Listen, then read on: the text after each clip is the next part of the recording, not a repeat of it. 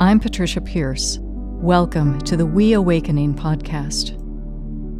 Beneath the global crises we are facing, something truly extraordinary is happening on Earth. Planetary consciousness is shifting as humankind sheds its belief in separateness and awakens to the truth of interexistence. In this podcast, we explore this awakening into unitive consciousness that will give rise to a new world, and we celebrate the luminous web that connects us all.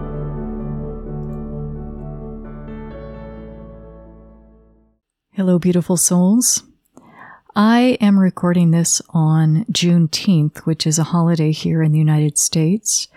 And if you don't live in the US, let me just give you a little bit of background. Juneteenth is a day that is now a national holiday that commemorates the time when the Union troops reached Texas. This was a couple months after the end of the Civil War, and in Galveston proclaimed the slaves to be free, those who had been enslaved, that they were they were free, and of course they'd already been free since the Emancipation Proclamation was signed, but because Texas was so remote, the institution of slavery continued until the Union troops arrived. And the fact that this now has been made into a national holiday, I think is highly, highly significant. And I want to go a little bit more deeply than we might think about when we think about this holiday. We tend to think of Juneteenth solely as the emancipation of those who had been enslaved. But I also see it as uh, an observation or a celebration of the nation's emancipation from slavery, from the nation's emancipation from its enslavement to the institution of slavery. So I see it as really uh, much broader and deeper than we might think of it on the surface of things. And here's the thing with, with slavery, with the institution of slavery, it's not only those who are enslaved who are enslaved. Those who do the enslaving are also enslaved in a different kind of a way. And it so happens that the last couple of days I was reading some uh, a chapter in Choose Only Love. This is book two, and this chapter seemed to speak so concisely about what this what this holiday is really symbolizing.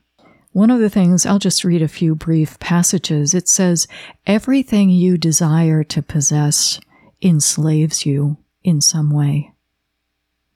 Everything you desire to possess enslaves you in some way. The desire to possess, this is farther on, the desire to possess is of the realm of the egoic mind alone. Thus, it is critical to abandon the desire to possess. And I can think of no greater expression or more blatant expression than of the desire to possess than possessing other human beings. It goes on to say, ownership is the basis of the egoic mental mechanism, and like everything of ego, it did not work. Ego can never achieve its purpose. The ego promises, but cannot fulfill, not because it is sinful, but because it is impossible. You no longer reside in the era of the ego. The ego is gone forever. You have abandoned it. What we are about now is the dismantling of customary past mental patterns we are now ready to release the chains, the fundamental patterns of ego that clung to us from the compulsion to possess. So to really listen in that this, that this holiday, this observance of Juneteenth if we if we look at it really from that dream perspective as symbolic of this awakening that we are undergoing from the egoic consciousness to unitive consciousness, the fact that Juneteenth now has become a national holiday in the United States is a significant uh, event in our collective dream. And to take it more deeply and to recognize that this, at that symbolic level, this holiday represents more than its literal meaning having to do with the institution of slavery. And it points to our deeper liberation from bondage, from our bondage to the egoic paradigm, the egoic worldview. And on this day, then, and in this season, we are being given this opportunity and this invitation to look deeply into our own minds and to ask ourselves the question, what beliefs do I continue to harbor that leave me in a state of inner bondage? What beliefs do I continue to hold that I experience as oppressive, that I experience as beliefs that keep me in a state of inner bondage?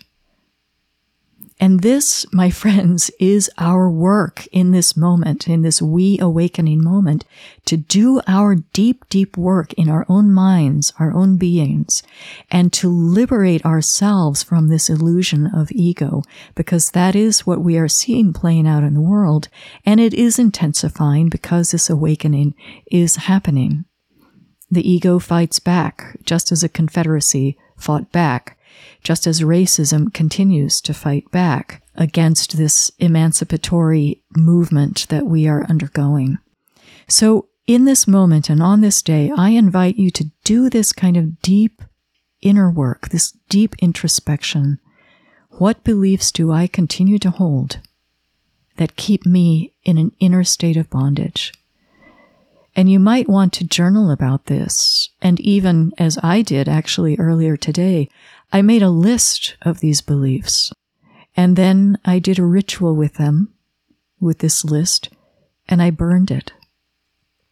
And the burning of it is not my liberation from these beliefs because I'm already free. We are all already free. So burning the list doesn't change anything in ultimate reality. What it does change is it, it is my acknowledgement, my expression of my willingness to accept my inherent freedom.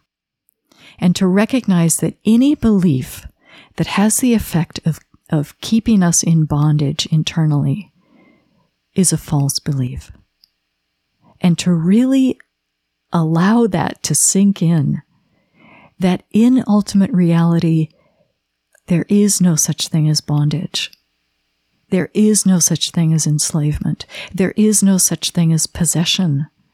There is no such thing as ego. We are all here on this planet acting out a fantasy in the mind. And this is our opportunity now, and we are doing it collectively. We're, we are already doing it. We are stepping away from that fantasy. We are claiming the truth of our emancipation from those beliefs. We've always been free, but we've labored and toiled under this belief that we are not. And now, now is the time. Now is our collective Juneteenth when we accept and acknowledge that we are free, that we have always been free. So I leave that with you for your contemplation, and I look forward to being with you again soon.